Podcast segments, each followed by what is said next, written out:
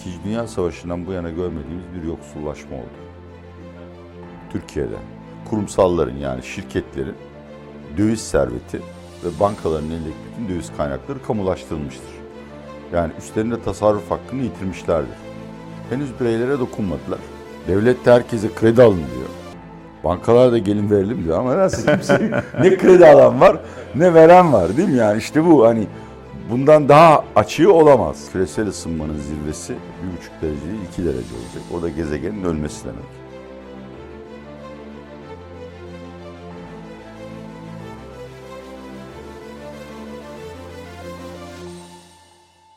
Atiye Bey merhaba, hoş geldiniz. Hoş bulduk. Yeniden sizler birlikte olmak çok güzel. Evet, e, nasılsınız, iyisiniz?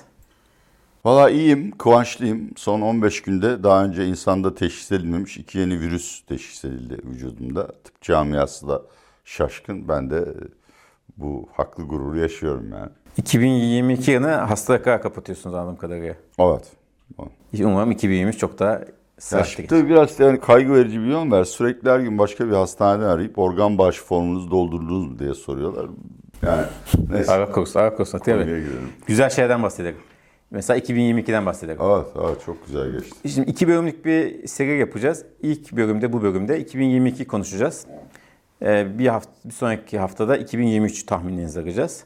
Önce 2022'ye başlıyoruz. Nasıl geçti? Kişisel olarak değil tabii ki. Çok kötü geçti. Ee, 2022 yılına girerken artık işte bu hani e, para analizde, makalelerimde, özel çalışmalarımda bir gelenek haline getirdim. Bütün e, saygıdeğer yatırım bankalarından, uluslararası kuruluşlardan raporların özetini yapar, tahminleri çıkartırım. 2022'nin ekonomik anlamda çok iyi geçmesi bekleniyordu. Pandemi tamamen geride kalacaktı ve onun yarattığı bütün sıkıntıları atlatıp e, enflasyonun da hızla düştüğü ve işte dünyanın yeniden hızlı büyüme aşamasına geçtiği bir çağ bekliyorduk. Daha ilk roundda bu planlar bozuldu. Kafamıza bir Ukrayna yumruğu yedik. Ee, orada bir hata daha yaptık hep beraber. Ee, CIA'nin raporlarına güvenip Putin 3 günde Kiev'e girer gafletinde bulunduk. Ve cezasını hala ödüyoruz. Tabii e, ikinci büyük sürpriz Batı'nın buna verdiği tepkiydi. Çünkü Putin de Türkiye'de pek çok insan da açıkçası Batı'nın özellikle Avrupa Birliği'nin her zaman olduğu gibi olayı yatıştırma tavrına gideceğini en sonunda da Ukrayna'yı yalnız bırakacağını planlıyordu. Böyle olmadı. Ee, Avrupa'da yaşanan zorluklar herhalde izleyicilerimizin hepsi biliyorlar ekonomi anlamında. Buna rağmen Ukrayna'nın yanında durdular. İkincisi iklim değişikliğiydi. Pek çok konuşulmayan bir konu ama tabii eğer Pakistan veya Bangladeş'te yaşıyorsanız başka bir şey konuşmuyorsunuz. Ee, birkaç hafta önce çok e, yani böyle bilim dünyasından aslında bence politika yapıcılar arasında da fırtınalar yaratan bir rapor yayınlandı. Bu Birleşmiş Milletler'in bir iklim paneli var. Tam şeyini bilmiyorum. Hatta Birleşmiş Milletler ve iklim paneli var mı onu da bilmiyorum ama izleyiciler beni tanıyorlar zaten. Yani şu anda e, eğer ülkelerin neler yapabileceğini makul bir şekilde düşünüyorsak e, küresel ısınmanın zirvesi bir buçuk derece değil iki derece olacak. O da gezegenin ölmesi demek. Bu bir şaka değil bu arada biliyorum. Hani mizah seven bir insanım ama e, gerçekten hani bunun üstünde oturup düşünen insanlar için e, çok ağır bir rapordu. Tabii e, pandemiden çıkmış zaten ülkelerin yani dünyadaki ülkelerin yüzde altmışı bizden daha düşük gelir. Belki de yüzde yetmiş.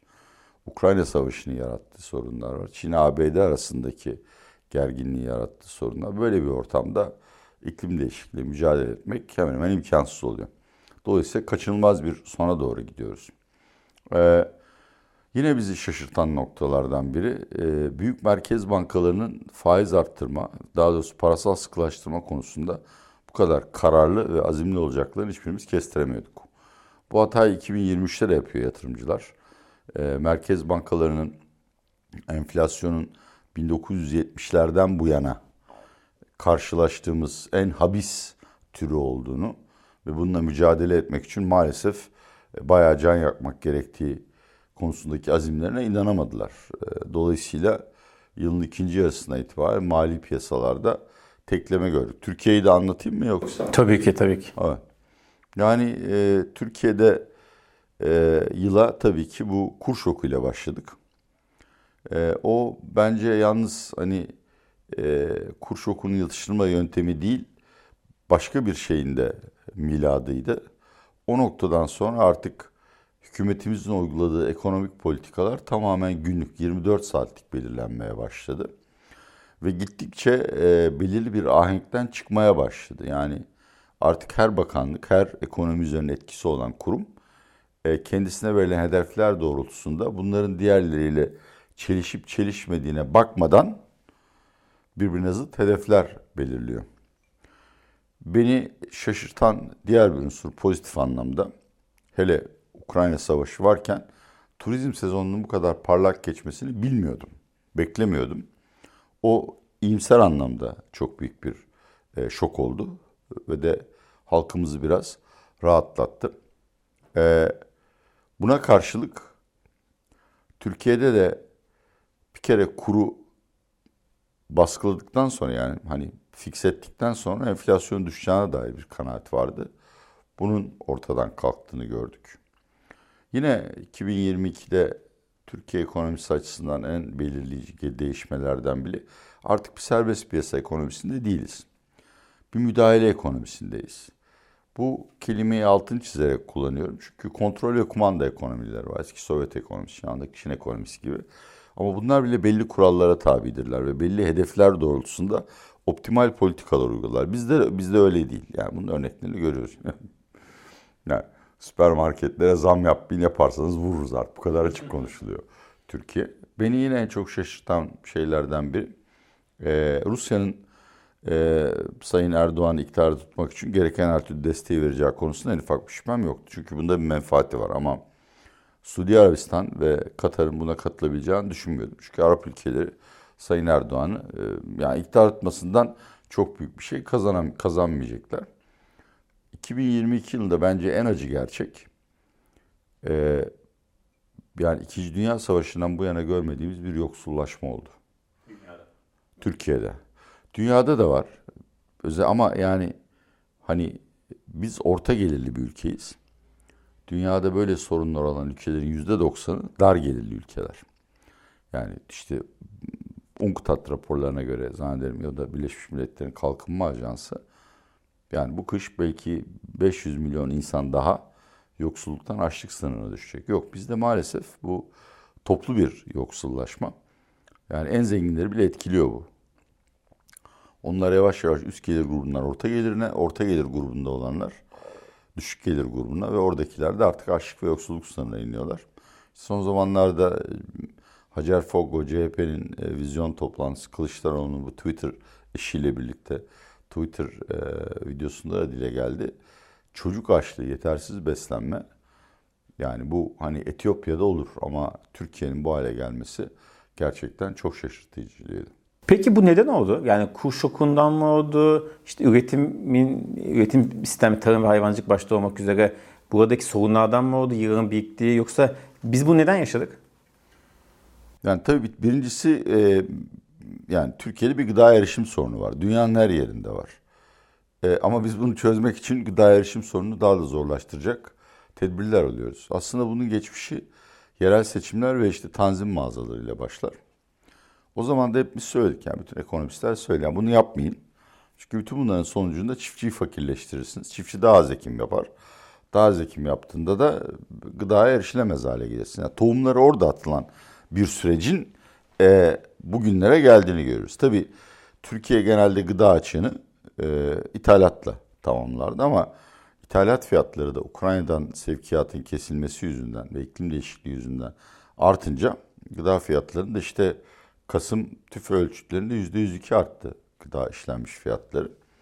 Ee, bir de Türkiye'de çok ciddi bir kuraklık gerçeği var. Yani bence ekonomistlerin çok üstünde e, durması ve dillendirmesi gereken bir sorun. Çünkü bu geçici bir şey değil. Yani biz iklim değişikliğini en kötü yaşayan bölgedeyiz ve tarımsal yüzde yetmişini e, yağmur sulaması vasıtasıyla elde eden bir toplum bunu çok ciddi olarak değiştirmeli. Ama Üçüncü olarak da işte AKP'nin bence ilk 10 yıllık en büyük zaferlerinden biri olan resmi ve zımni sosyal yardım ağı çöktü. Yani bir devlet artık bu işe yeteri kadar kaynak ayıramıyor. Enflasyonun yüzde resmisinin %80 arttığı ve fakirleşen insan sayısının arttığı bir ortamda sizin sosyal yardım bütçenizi %150 falan arttırmanız lazım. Rakamlara baktığınızda bunun üçte biri kadar olduğunu görüyoruz. E, olayın bir boyutu da tabii her zaman e, AKP'nin gerek sosyal yardım gerek siyaset ağı olsun çok önemli bir eklemi tarikatlar, dini kuruluşlar, vakıflar vesaireydi. Bunlar da benim anladığım kadarıyla e, büyükşehir belediyelerinden elde ettikleri rantlarla bu hayır faaliyetlerini yapıyorlardı. Bu rantlar ellerinden geçince onlar da artık halka yardım edemez hale geldiler. Sonuçta öyle bir noktaya geldik ki bu konuda video çektim kendi YouTube kanalımda. Çeşitli kaynaklara göre en az 1 milyon çocuk, belki 6 milyon kadar çocuk e, o kadar ciddi beslenmek yani gıda erişiminde o kadar büyük zorluk çekiyor ki aileler okula gönderemiyorlar çocukları. Çünkü verecek yiyecekleri yok. Evet maalesef öyle. Gerçekten e, o çok ciddi bir sorun Türkiye çözülmesi gereken. Peki buradan biraz da şeye geçersek e, bu 2022 yılında işte rekor kalan cari açık, e, rezervlerdeki satışların devam etmesi. Bu tip makro göstergelerde sizin en çok ne dikkatinizi çekti ve aklınızda ne kaldı? Ya ben yaz başında itibaren açıkçası e, Türkiye'nin bu akıl dışı politikalarıyla bir ikinci bir kur şoku yaşayacağını veyahut da işte bir ödemeler dengesi krizi yaşayacağını düşünmüştüm. E, ondan şu ana kadar kaçındık. Bu olmayacak anlamına gelmiyor. Ama nasıl kaçındık? E, her seferinde e, zımni sermaye kontrollerini biraz daha genişleterek. Şu anda çok açık söylüyorum bunu. Kurumsalların yani şirketlerin döviz serveti ve bankaların elindeki bütün döviz kaynakları kamulaştırılmıştır. Yani üstlerinde tasarruf hakkını yitirmişlerdir. Henüz bireylere dokunmadılar. Ama e, işte Sayın Şenol Babuşçu hocamız zannediyorum inşallah doğru söylüyorum. Onun Twitter feedini hiç kaçırmam ben. Başka bizde Erol Taşdelen var. Çok saygıdeğer bir bankacılık yazarı. Ee, yani vatandaşın da dövizden çıkıp Türk lirasına dönmesi için bankalar ellerinden geleni yapıyorlar çok bilinmeyen ama döviz mevduatının azalmasında çok önemli fonksiyon oynayan büyük para babaları için e, yöntemlerden bir tanesi de bu dolar ya da döviz türü e, mevduat türevleri e, şey yapmak, önermek. Yani görünürde bu kişinin bütün mevduat Türk lirasında ama bankayla öyle bir swap, opsiyon veya structure deniyor bunlara. Yapılandırılmış ürün anlaşması yapmışlar ki aslında dolar TL ya da euro TL değeri ne olursa olsun onlar hem TL mevduatın dolar karşılığında hem de bunun üzerine o türev ürünün vaat ettiği dolar veya euro faizini alacaklar.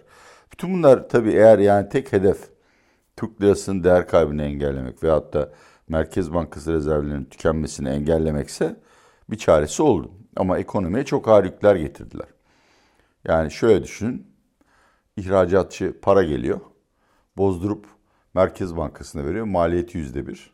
Sonra ithalat yani ham madde ithalatı için gidip yine merkezden döviz alıyor. Bir yüzde bir daha ödüyor komisyon. Yani yüzde iki baştan kar marjını kabul ediyor. Ee, bir hedefi elde etmek yani biz kuru istediğimiz seviyede tutalım diye Türkiye'nin yani ekonominin hemen hemen bütün alanlarında e, çok ciddi dengesizlere sebebiyet verdik. Bunların en barizi ve hepimizin anlayabileceği ya işte yani kredi faizleri sene başından beri değil mi? Yani yarı yarıya düşmesi lazım. Devlet de herkese kredi alın diyor. Bankalar da gelin verelim diyor ama nasıl kimse ne kredi alan var ne veren var değil mi? Yani işte bu hani bundan daha açığı olamaz açıkçası. Ee, bu kadar bir hani danışıklı dövüş orta oyun mu oynanıyor yoksa zaten piyasa bunu mu gerektiriyor?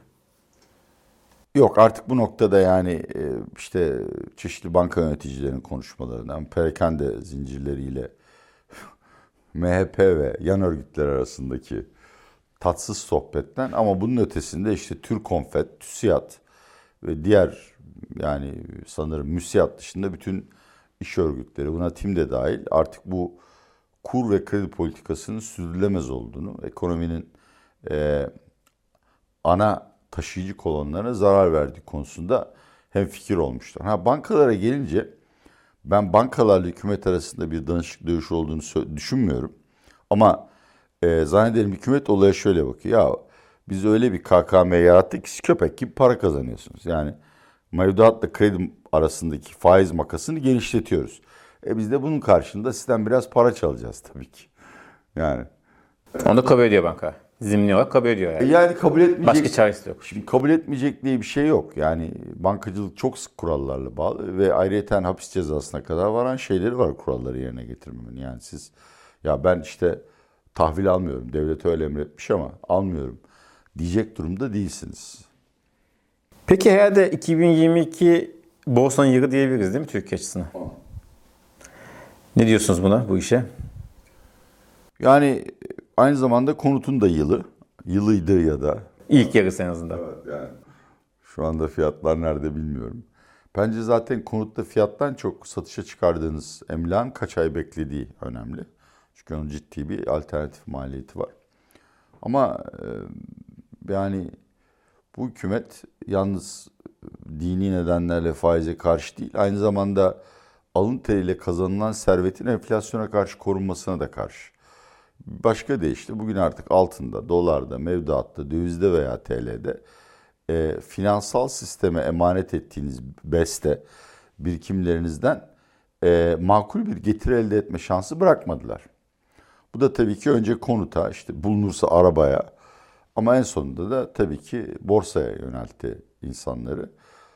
Ya tabii yani bu birinci neden ama bunun ötesinde borsa şirketleri tabii genelde zaten böyle yüksek enflasyon değil ama hızla yükselen enflasyon ortamlarında özellikle borsadaki şirketler Türkiye'nin sıradan ortalama şirketleri değil kar marjlarını korumayı becerdikleri için yüksek karlılık gösteriyorlar.